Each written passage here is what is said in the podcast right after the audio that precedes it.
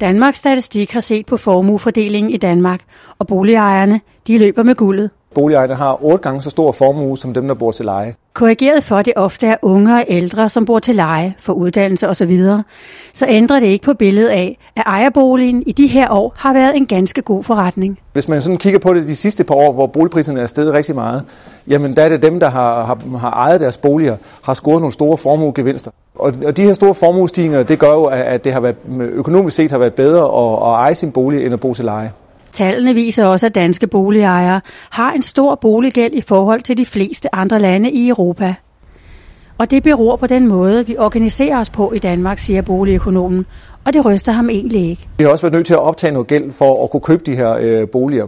Så, så det er den måde, vi har organiseret os på, men, men når vi tager alle de forholdene med, alle formueforholdene med, jamen så, øh, så er boligejerne faktisk øh, ganske velstillede, til trods for, at de har høje gældsniveauer.